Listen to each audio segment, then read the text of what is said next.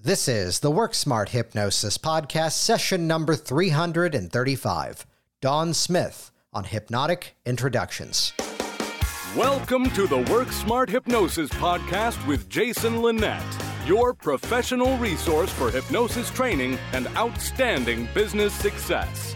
Here's your host, Jason Linett. Let me kick this week's episode off with a personal nuance first before I introduce this outstanding conversation you're about to listen to. One of the pieces of advice that we often hear in business is that it takes money to make money. And to some degree, that might be true. And yes, we can deliver a better quality product, we can scale to audiences around the world thanks to things like paid traffic or investing in the right technologies to do that.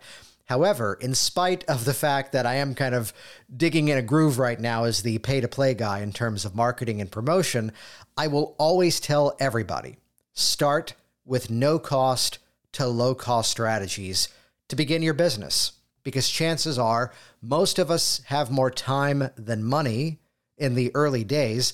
And the benefit really becomes think of an open mic of all things.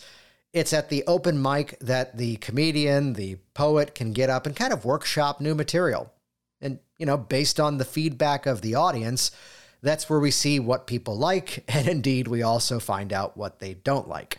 So I bring this up because, again, by starting with no cost to low cost, that's where we get really good with our messaging. That's where we kind of perfect what to say, when to say it, how to respond to that question. And over time, it looks so smooth. It looks so polished when someone asks you that question that may be a little bit more difficult for others, but you know what? You've already answered it a whole bunch of times. So you're ready for it. Which perfectly leads us into this week's phenomenal episode with Dawn Smith, who's out of Pensacola, Florida, and appropriately titling this week's episode Hypnotic Introductions. Dawn has a bit of an interesting background because she grew up with family members of hers already doing hypnosis. So it was already part of the accepted vernacular at home. And to hear the stories in terms of what it was like growing up with that already around, the sort of adventure of going off and taking formal training, then coming back, exploring other careers, and now doing phenomenal work as a full time professional hypnotist and the transitions, the growth that she's had over a very, very impressive span of time. So, for those of you that are just looking to launch, you're going to hear some inspirational nuances in terms of how to get out there and become found. For those of you that might be timid about talking of what you do, you're going to hear just from a place of passion the strategies, the ways to just introduce what she does. And I still stand by this statement as much as we can scale things international it's easier to win locally, to be found by people and hear the nuances of, again, working in person, options out there in terms of working online. Just a real worker in the industry. And congratulations, Dawn, on what you've built. As always, you can check out the show notes at worksmarthypnosis.com to see how to connect with Dawn, to hear more from our great guest this week. While you're there, too, check out Hypnotic Business Systems com to see this is the Hypnotic Business Systems library, the all access pass to my hypnosis training library. As we like to say, guessing sucks. Here's what's actually working. You could go off and put in all the years of effort that between myself and my community we've done to figure out what actually works in this rather unique industry. Or make a small investment in yourself, join Hypnotic Business Systems, and get more than three dozen proven business action plans to get you up and running faster, and easier. That's available right now at hypnoticbusinesssystems.com, but you can always check out the free preview by way of a free on demand workshop, Six Steps to a Six Figure Hypnosis Business. You can get that right now at jasonwebinar.com. And with that, let's jump directly into this week's phenomenal conversation. I've said phenomenal three times. That's how you know I'm serious about this. Here we go, episode number 335 Dawn Smith on hypnotic introductions. Well, it's really interesting because I'm a second generation hypnotist. My mom was a hypnotist, and of course, she was a hypnotist in the 70s. And for a woman to be a hypnotist in that time frame, it was you know very rare. And she was you know really successful at what she did, and so all that overflowed into our home life. So we lived rather hypnotically. Nice. Okay, so we're going to spend the next 45 minutes on that. No, because so many people, you go through a training and the catchphrase often develops that, oh, some of these things about how the mind works, I wish they taught that to us in school and to instead have grown up with it. Like what what themes were around growing up? Well, one of the themes that were was always around was, you know, our what we think and what we say and the way we use our mind has power. And so she would, my mother would always say, you know, let's not manifest something into existence that's not there. You know, if you're complaining about something or you're having a negative thought. So we always really, before we said something, we really thought about it. And we would also challenge our thought. Is this true? Is this real? Why are we thinking this? And so we, we did that just all the time. And I was pretty much probably 19 or 20 years old when I got out into the real world and realized that all these people had all these negative thoughts and didn't realize that the things they were thinking became their words and their words became their actions. And so I started realizing, wow, people don't know this. And we've just been doing this our whole life. Yeah, I love that point that there's this almost attitude of having figured out the world that we often bring into some of this that we hear the dialogue is there is there a story that stands out in terms of you know, having that in the household and then hearing maybe even friends or people around you saying otherwise? Um, yes. So when I was a, you know, when I was a teenager, I, you know, you, you know, 15, 16 years old, you've got friends that have all that teenage angst and stuff. And I would always look at my friends and say, why are you worrying about that? You know, I didn't use the word mindfulness or say, let's, right. you know, be present, but I was like, why are you worrying about these things? All you have to do is change how you're thinking about it and they're like what, what are you talking about? Changing the way i think is not going to change anything. And i would just start naturally explaining to them different ways to kind of stop their negative thinking you know in the way that i understood it at age 15 so a lot of it came just with having you know teenagers that hanging around that weren't really happy or they were just you know going through their own teenage stuff and my house ended up becoming the hangout house. Like the kids would come to my house because it was happy and pleasant there, not just me, but my parents. So it was like the cool place to come and know that um, you could be accepted, but you were going to be guided in a positive manner. Yeah, that's amazing. So then from that point in life moving forward, like what was the track that you were on then in terms of, you know, profession or interests? What was next? Well, I was always interested in helping people um, because of the way my mother helped people. I also had a real entrepreneurial spirit, and that came from my dad. I mean, when I was a young kid, he was, you know, always showing me and teaching me ways to, you know, ha- have my own business or not be working for someone else. So I had a lot of different things that I did over the years. But even in my, like in my early 20s, you know, I, when I was really young, I went to school to do hair. I loved being a hairdresser. I did that for a short amount of time, but I realized I didn't really like that. I just liked owning a salon and training everyone else and, you know, the business aspect of it. So I had a lot of entrepreneurial endeavors over the years and they started becoming more and more related to helping people. And so eventually I started doing massage therapy and I was a personal trainer and I did those things. And though that niche is where I really started using the hypnosis because I would yeah. have clients come in for pain and I would use pain control through hypnosis along with the massage therapy, or they were coming in for personal training and I would use um, peak performance mindset for them. And so, but all of that really didn't serve my desire to really serve people in a meaningful way. It was a small way. I wanted to do something bigger and have a bigger impact on people. And I eventually just decided that hypnosis is the only way to do that. Nice. Which having that as part of the background, I, would imagine in the early years of this that it was things that uh, were just kind of picked up around the house, picked up in terms of conversation, or was there formal training back then? The only it was not formal training to answer your question. Yeah, so yeah. my mother would tell me how she did stuff and i even witnessed some of it and i you know i actually sat in on some sessions that she did with people. So there wasn't like that she didn't call it an induction she didn't call it you know a certain technique. I just listened and watched what she did. And of course she also hypnotized me for various things when I was growing up, things that I wanted help with. And so I learned primarily from that. So we didn't have like a sit down lesson, yeah. it was just more observing it over the years.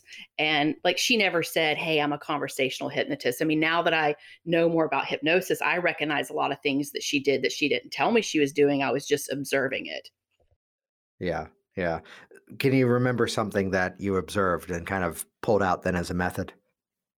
Yeah, one of the things is that she would never stop talking once she started. Um, and so, and not always, you know, but she would was very good at, and it didn't seem or feel like she was quote unquote hypnotizing somebody. She would just start talking to them.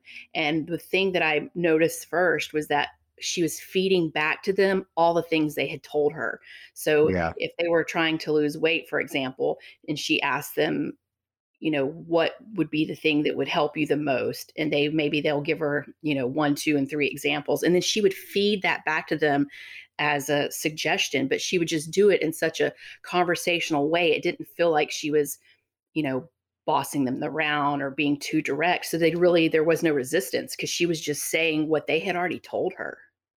Yeah, I, that reminds of a weird piece of feedback that often pops up in a training sometimes where I always have to give the disclaimer to say that I'm going to give you a compliment, but it's not going to sound like a compliment.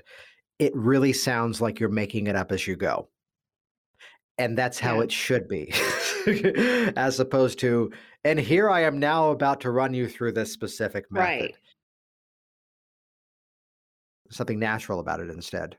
Yeah, and she would just talk to them and she would and when you you know to a casual observer that didn't really know what was going on it just sounded like it was kind of a one-sided conversation you know she would you know have them she'd used a lot of progressive muscle relaxation for an induction and so i learned that i didn't even know it was an induction and i started doing that with all my massage therapy clients just naturally but she would do that and then just lead into a conversation about the changes that they wanted to make and it was just really fluid it didn't seem like a specific technique was being applied it just seemed like someone who cared about you was talking naturally about the thing you needed to do and the goal you needed to reach and how best for you to get there.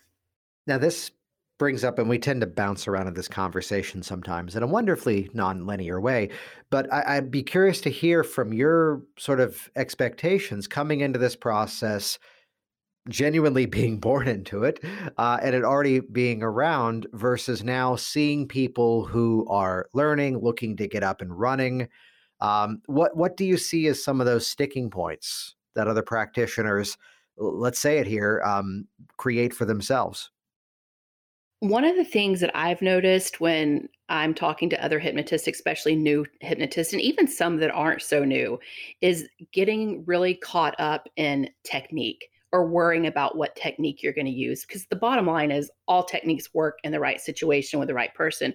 But I hear people saying, well, should I use parts therapy or is this NLP going to work or should I use this squashing technique or what induction should I use? And the truth is, it doesn't matter if you're listening to your client and you're being present with your client and you're really truly paying attention to what they're saying, they're going to give you everything you need for that session. And you teach this all the time that the script writes itself when you're talking to your clients because they know best what they need. You just have to deliver it to them in a way that they can understand it. They're going to give you what they need. So instead of being caught up on, you know, which technique you're going to use, just make a genuine human connection to and listen to what they're saying.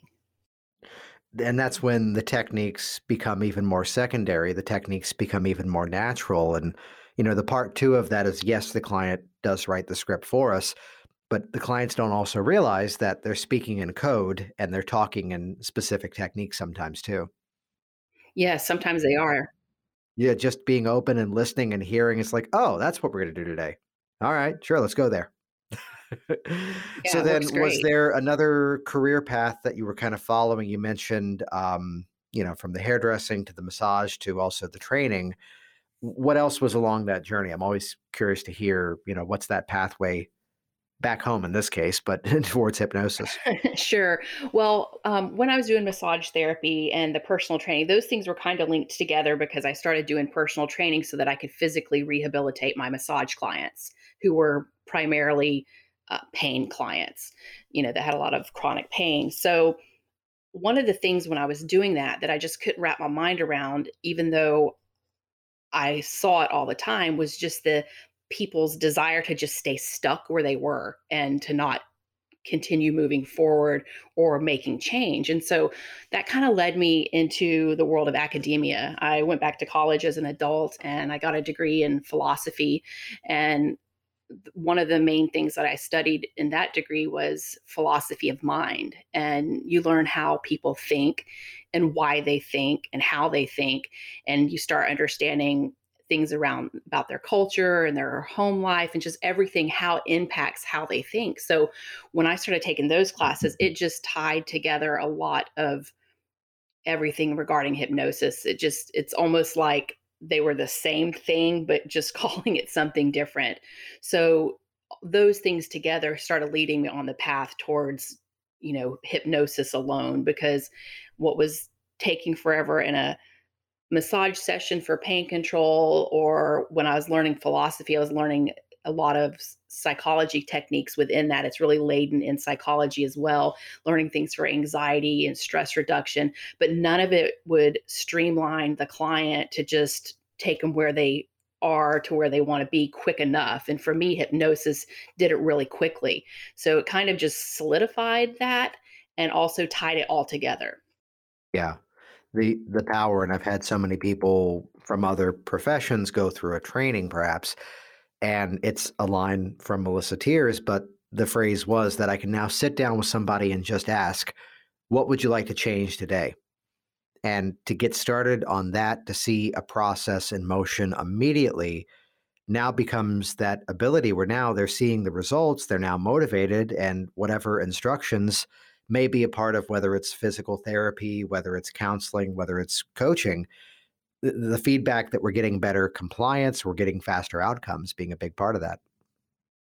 And one of the things about the faster outcomes, that's the other reason I like hypnosis so much, is because I was finding, especially with chronic pain and people that had a lot of chronic stress too, not necessarily like an anxiety disorder or something, but just chronic stress from things that they couldn't really control that were happening in their life at the time is one of the reasons they weren't compliant and sticking to things that their doctors were ordering or their therapists or orders because they weren't getting results fast enough so they felt like it wasn't working.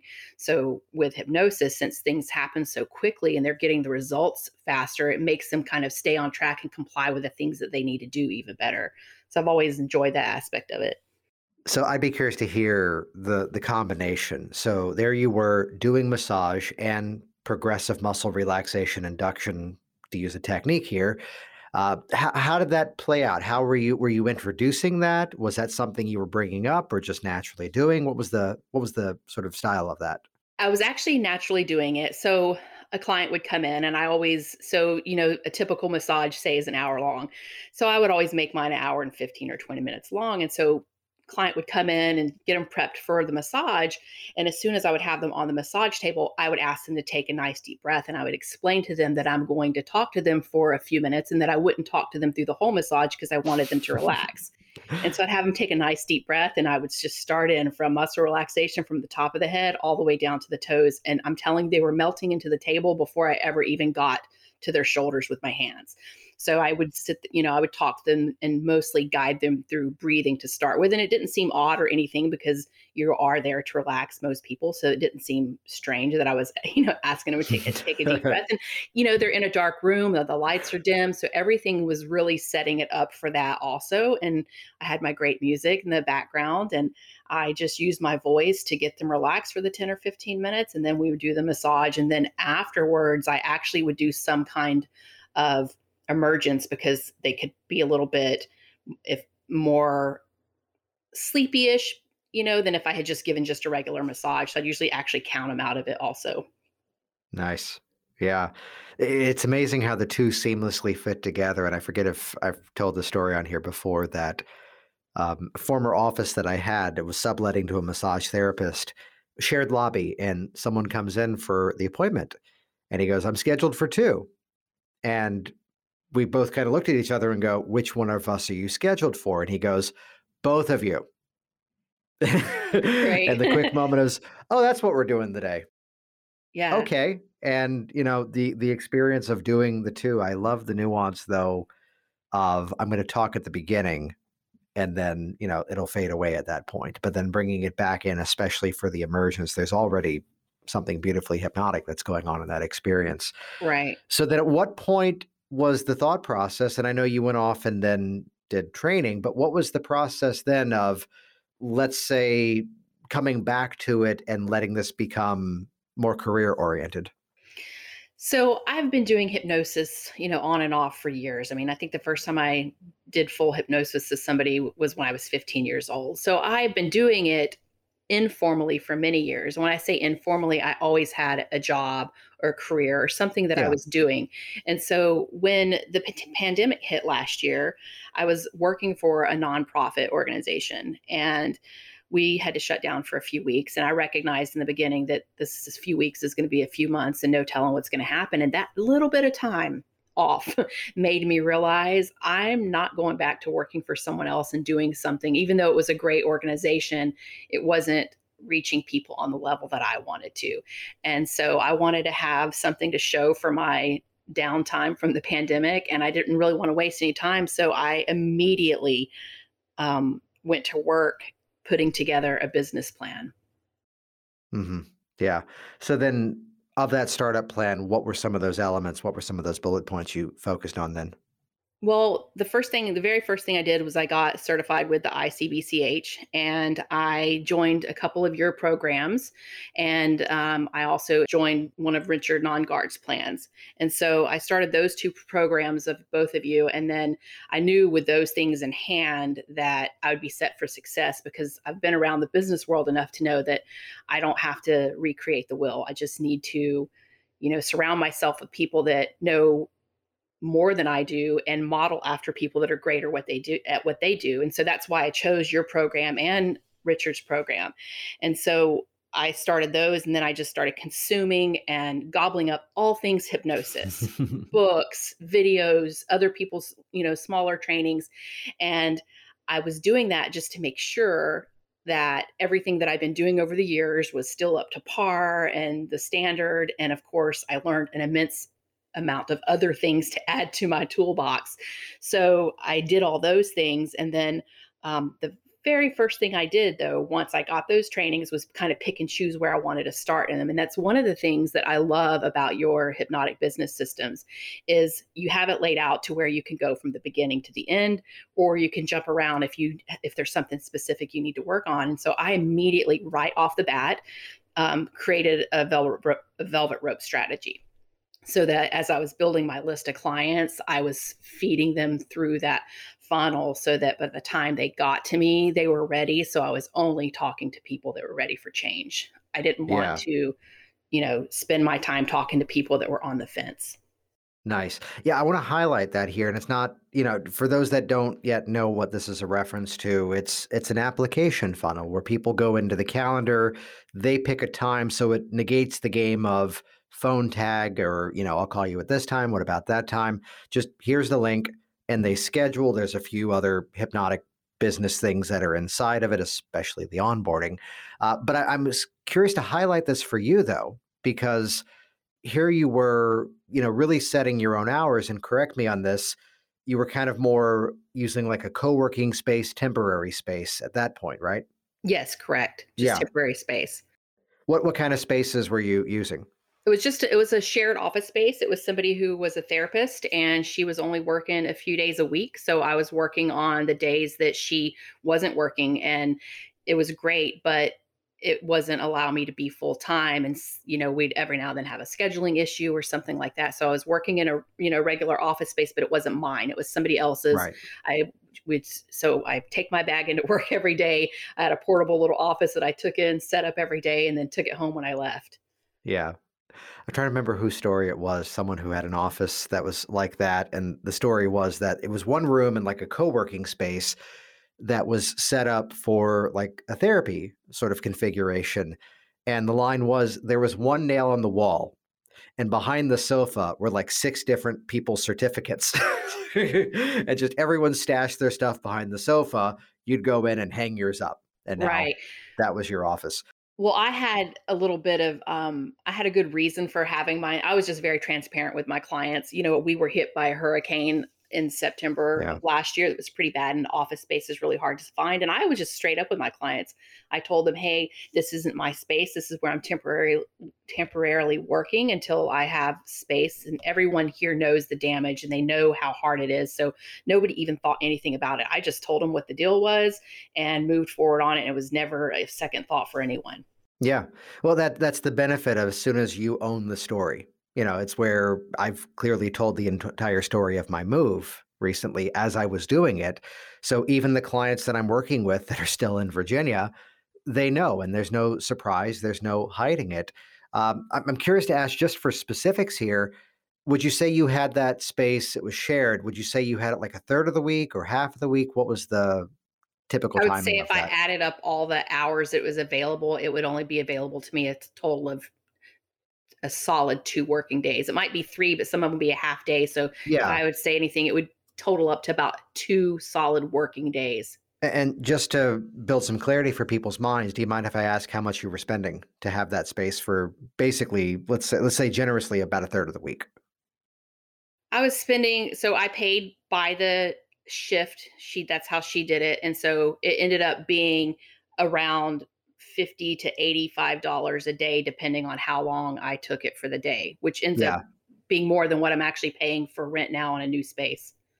Yeah, I was going to say, but that presents the situation where, you know, I was always cautious with some of the images from my office because it built the idea that that's what a hypnosis office needed to be. When really I was running a full training business and had different people working there at different times. But the single room, single office, and I'm imagining for yours, you were basically paying for it as you used it and not paying it for you when you didn't use it, right? Correct. I was but I was always using it on the days she was off, but I was paying her, you know, for that as we went along. So I was paying for it as I was earning money. but still an amazing way to get the foot in the door, have something that you could actually get started with. As I always say, work to outgrow it. Right. and I love the nuance, though, that what you're now making use of is technically less, right? It is. It's a lot less actually. And Yeah. so now I just recently signed a lease on a space and so it's not a it's not a it's a private office but it's in another building with a lot of other therapists. There's a uh, there's about six of us that work in there. There's a beautiful reception area, kitchen, all the things that you need. And I have five other wellness practitioners in there. Most of them are licensed mental health counselors. And so I like it because when somebody walks in the door, it's you know, it's kind of like having shared space, but not. It's the best of both worlds. I have my own private office in there. I can come and go as I please, but it's set up for wellness and improving your life because of the other type of practitioners that are in there. And it's in a pretty sought after area in my um, neighborhood where I live. So it it's good for clients. They like coming there. They're comfortable there, and of course, it helps when they come in. And everybody there who works in the building's goal is to help your life get a little bit better. There's so many options like this. And uh, I told you this before we jumped on the recording that this is being recorded about a month and a week or so before it comes out. And as I said earlier, um, car- carpet is soft, putting it in is loud. Uh, so I'm in a, what is it, pipeline workspace in Orlando. Uh, I've been here since early in the morning doing sessions and then a couple of recordings. And, and even to walk around the hallways, there's so many people doing therapeutic work here. Some have curtains, some have just the, you know, frosted out windows and amazing reception. So we don't need to have our own space, simply having the one room. Uh, you, you launched a business though during a pandemic. Did you do much online? I did not do much online, Yeah. um, and which is odd. Um, I feel like, as a general rule, for most people, that's the best way to go because you can, you know, work have people all over the world coming to see you. But um, because of the pandemic, it just worked out that everyone was so ready to connect with someone that doing it in person was working for me, um, and people were so ready to just make a change they you know they were kind of like me they had some time off everybody had to everybody was shut down and so they had time to reevaluate what they wanted to change in their lives so it was a real good opportunity so and where i live we were shut down from about March to July. So at the end of July, when everything opened back up and people could, you know, go into another office, they were ready. I already had everybody ready to go. They were ready to see somebody, they were ready to get in office, they were ready to make change. So I just started doing it based on talking and visiting and basically the gift of gab with everybody in town. yeah, so so talk about that more of a social way of doing the business. Which, by the way, um, you are only about um, 450 miles from me, uh, which is weird. That's the fun of Florida. You're in Pensacola, right? I am in Pensacola. Yeah, because back to neighbors, back to Virginia is 850, but this is a wide state. Right. Um, we're quickly learning, which is why this, which is why the sound quality is so good, by the way, because it's a closer connection, right? Oh, that's good. Well, and we're on two different time zones still because I'm in Central Time. Oh, so oh, that's right. Yeah. I almost messed that up today, Jason. because you're asking, you're saying, "Hey, let's do 3:30," and in my head, I'm like, "Yeah, 3:30," and it wasn't until this morning I realized, "Oh my goodness, I'm on Central Time." Yeah, I'm in the future that's what happens there. So, more of a social way of getting the business up and running, getting out and talking to people, which you shared something before we jumped on that I'd love you to highlight. That there was a there was an active choice in terms of keeping a lot of the business more based upon I'm going to carefully use the term social marketing, not necessarily social media, though social marketing is a part of that. Um, T- talk about that in terms of making that as a decision in the startup timeframes. So, because I had limited space and I had some other obligations that I needed to wrap up before I could just launch full time, full throttle into everything, I was kind of carefully curating a clientele, so to speak. And so rather than just putting it out there to every single body and just not having any control over people contacting me, I was a little more careful about that because the one thing I didn't want to do was have, you know, 50 people call me up today and then I can't actually see them. So I was curating the list of people to come see me at the same rate that I had time and space available to me. So I just talked to everyone.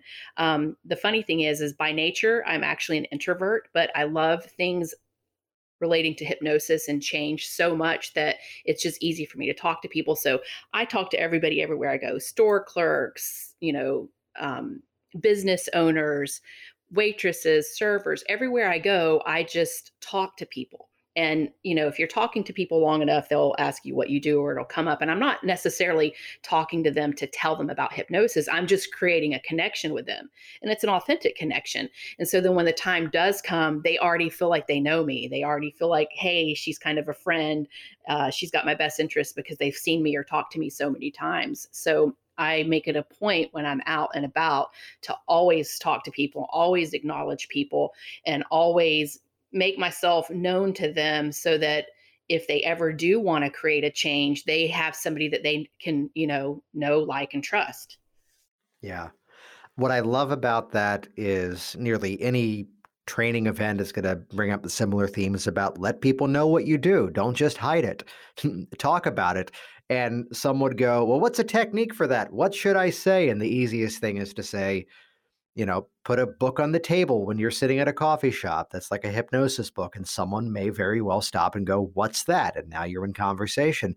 But you're exactly right that the moment we just start to engage and let's call it out, be human, um, the, the natural question will pop up as to what do you do? And as soon as that's there, what what kind of responses were you getting then as to then you're talking to somebody here comes the profession question now you say hypnosis what was that what was that response for you? I've had a wide range of responses. Yeah. Almost all of it has been very positive. Sometimes people don't actually know what it is. The most recent thing, um, and she actually became a client of mine for anxiety. Um, she said, we started talking. She asked me what I did, and I told her. And she said, "Oh, so you talk to dead people?" And I said, "Nope, that's not it." And before I could say anything, she's like, "Oh, oh, you're the one that's got like that that does like the tea leaves, and you read them and tell people their future." And I was like, nope, that's not it either. and so, by, so I'm cracking up. yeah, I'm yeah. cracking up while she's saying this. And so um, she now realizes that I'm going to let her run the gamut of all these things. And she just kept coming up with all these bizarre things. And I finally told her what I did. And she was like, oh my God, can you help me with uh, panic attacks? And we started talking about that. And she booked a client there, short, uh, a session with me shortly thereafter.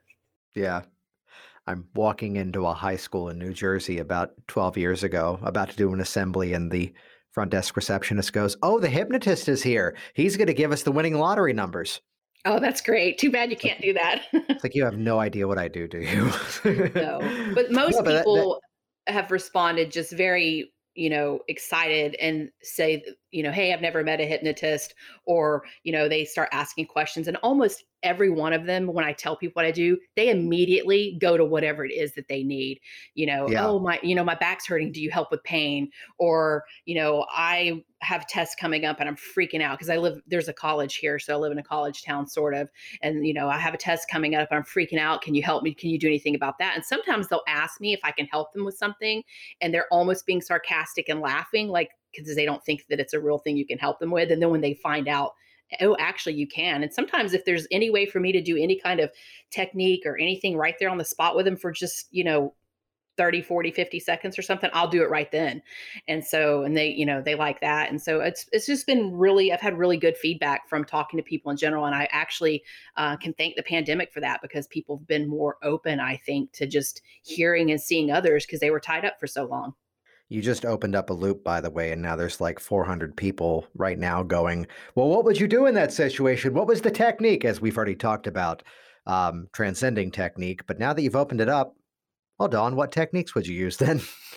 okay. Well, I um, recently at the grocery store, I had a girl that was at the, um, she was a, a manager there, and I kind of knew her from going in and out. And like I said, I talked to everybody, and so I knew knew her, and so she was telling me, "Oh my God, I'm freaking out," and she told me what she was freaking out about. She had an upcoming um, MRI type thing. And so she was just eh, really upset about a medical thing. And so she, right there on the spot, was starting to escalate.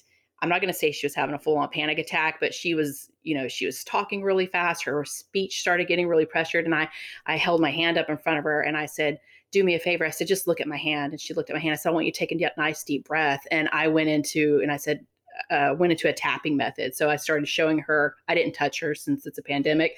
I said, Look, I said, I want you to tap here. And so I had her tapping and taking some deep breaths. And so I did like a modified EFT technique, I guess, right there on the spot. And she, not only did she calm down, people started surrounding us. I, I turned around. Now I have to say, I felt I felt good about helping her, but there was a part of me that was like, oh my God, I have an audience. And it stressed me out a little bit. Yeah. I turned around and there was a handful of people standing there. And uh, one girl was recording me on her phone. Mm-hmm. And so, you know, if I can, and so she is somebody, she actually did not become a client of mine, but she did refer her daughter to me. So it yeah. paid off for her immensely because she now knows there's a tool that she can do. And I got a referral out of it. Yeah. I'm just imagining now someone's putting out the hat and No, but I mean to seize the opportunities. These are those moments that really create some of the greatest word of mouth. You know, I I've talked for years about business networking and what I would get up and talk about, what I would get up and do.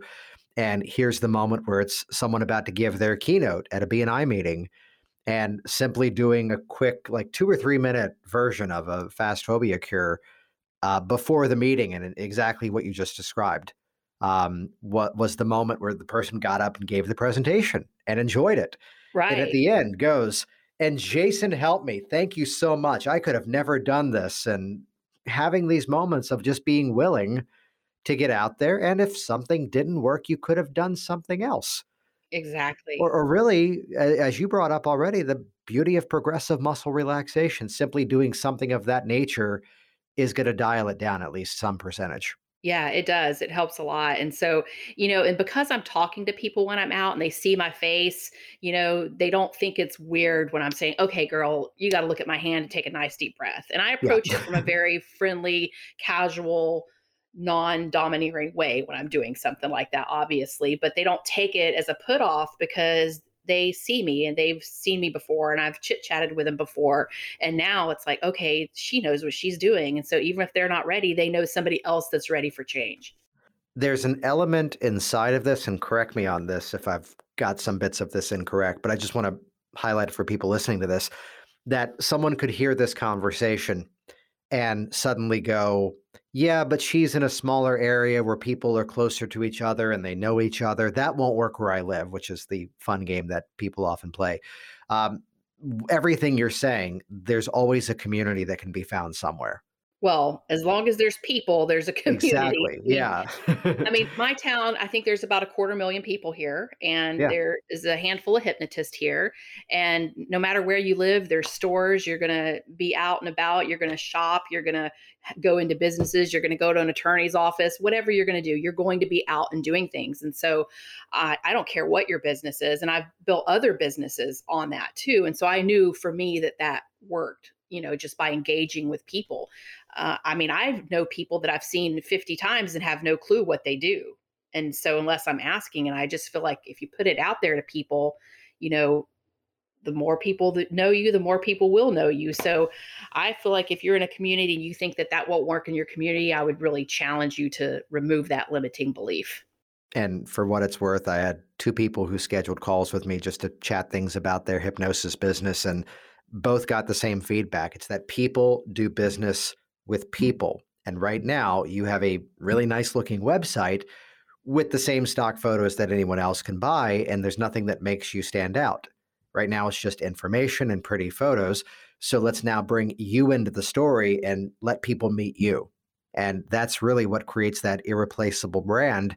That it's no longer the game of, oh, someone else is charging this for the session. I'm only charging that. When no, they want to work with Dawn Smith. Yeah, it's it's true. And I mean, I'm like that. When I want to have a service done, especially a personal service, I want to go to somebody that I know. I don't want to go to somebody that like you said, stock picture and you don't you've never even heard them speak. Like I want to have some kind of connection if it make it makes it better and it makes you trust them a little bit more. So, I mean, I know as a consumer that's what I want. So why wouldn't my clients want the same thing? Everybody uh, rewind that back and listen to that sentence like four more times and that's how you make a business work in the 21st century or ever in the history of all existence. Nicely stated. Thank you. Yeah. so then what's what's in the works right now because I know here you are moving into uh, a, a, new space. Uh, here's a lot of the world continuing to open up more and more. What are you excited about right now? What I'm excited about right now is HT Live and taking Ken Guzzo's smoking uh, stop smoking protocol. Oh yeah, yeah, yeah. I actually I heard a testimonial that you did. That's the I've heard reason. of him. Yeah, yeah, yeah. So I um, signed up for his class. I figured you wouldn't lead me astray. So I, you know, I've always been very good at hypnosis and doing, you know, pain control and stress relief and anxiety reduction and even academic performance though I always kind of steered away from smoking cessation because I felt like I just needed a little bit more training on it. And it turns out that I have all the skills to do that. So it's real interesting because when I decided to take Ken's class, I um, contacted him and he called me and we talked about it and I he suggested, "Hey, make sure you have X amount of clients lined up for when you get back from my training so that you can go home and implement it right away. And I thought, oh, I can't wait that long. So I just started booking them now. I just started book, book, book all these stop smoking clients because I thought, well, I want to put as many under as my belt as I can so that when I do learn from him, I can see what I can improve, what I'm doing great at. And it turns out I'm highly successful at it. So nice. it turns out it's great. So I've had awesome success with smoking cessation for the last four months since I reached out to him and he told me that that one little thing of him telling me to line up some clients. And so the thing I'm excited about is to really bring that into Pensacola because there's so many people that need it. And I know that I could work nonstop with people yeah, for smoking that's one of those things that there's just such a demand for and i always have to and I, I, bring this up in conversation when i you know the manager of this co-working space that i'm using today which second time this month i'm doing just with ongoing projects at home that um, he goes oh it must be a lot of and he throws a stereotype at it's like no there are no you know correlations that i've had. Every you know, profession. I've had doctors who are coming in to quit smoking. Right. It's the person who, you know, fell into a pattern and here's what's stuck. And we're helping them to interrupt that and change that. And I, I think this becomes a through line for any process that you're going to see a transition where this no longer is about what you've now stopped. Instead, it's about where you're going and what you're now creating. And Right. as we approach the change that place now, it's no longer the the game as some people would have in their minds of what if it wears off? It's like, well, no, this has now become a transformation of identity, Right. and that old thing just doesn't fit with who you are now. yeah. This is who you are now. Yeah, cigarettes going to stay the same as it was before. It's you that's going to change. Right. Right. I, I I love that aspect of of I, I've done the same thing as to um, what was it? My version of that story was lining up people for virtual gastric band when I first learned that from Sheila Granger, Right. and people were going, "But I want to do it now," and I'm in my head going, "I'm taking the training in like two months." But I'm pretty certain I understand the theme of it. Let's do it. Right, right. And what I learned was pretty similar. There were much better refinements, mind you. Thank you, Sheila. Uh, but that willingness, as you've kind of let the theme of this conversation to be, to get out there and interact with people. That's where I we're recording this the last week of June, but I said to you already, this is coming out the Thursday before HypnoThoughts because you've been very active in that group. Again, just letting people know you, interacting, and th- the whole theme of the more you give, the more you get back. Uh, I recorded it's going to come out in September, but a conversation with Graham Weber from the UK. And the whole theme again of creating the opportunities rather than waiting for them to actually occur. It makes a huge difference. I just really appreciate you inviting me on. I was so excited when you asked me to come on and talk to you today. And um, I just I admire everything you're doing and I have a lot of Oh, respect for you. what you're doing for our community. It's a it's a rare find sometimes. So I appreciate you. Yeah, absolutely. Thank you for making it work too. It's always great when we're seeing the results, and I learn from all of you as well. So let, let's go into the specifics here briefly. What is working right now to bring those clients in for you? I think what's Aside working from aside from everything we've talked about so far, what what else is driving that business for you now? One of the main things I think is transparency. Um, Yeah. not uh, and being very honest about what I can and what I can't help with, but also transparency as far as what is the responsibility of the client. Because I've had a few come in that went to other hypnotists, and the hypnotist didn't really tell them, well, you know, I can't force your hand to make you go listen to this video or audio or whatever. So transparency as far as what they also need to do that's been working really good. And some other little thing that's been helping a lot is I call everybody the next day and do a maybe a 30 second to 90 second brief, very brief phone call to them just to check in. They don't know I'm going to call. They're all excited when I call. And I always send everybody a thank you note the next day. And so by the time they have a second session with me, they've had a first session, they've had a follow up phone call, and they've had a thank you note. And so by the time they get to me, they're already just sold on whatever we're going to work on together Thank you note physically in the mail. and physically in the mail you wouldn't believe how actually you would believe it because i think you mentioned before that you used to do that um, Yeah. people are thrilled to get an actual piece of mail a handwritten mail and i've actually even had some people send me a thank you card for sending them a thank you card Yeah.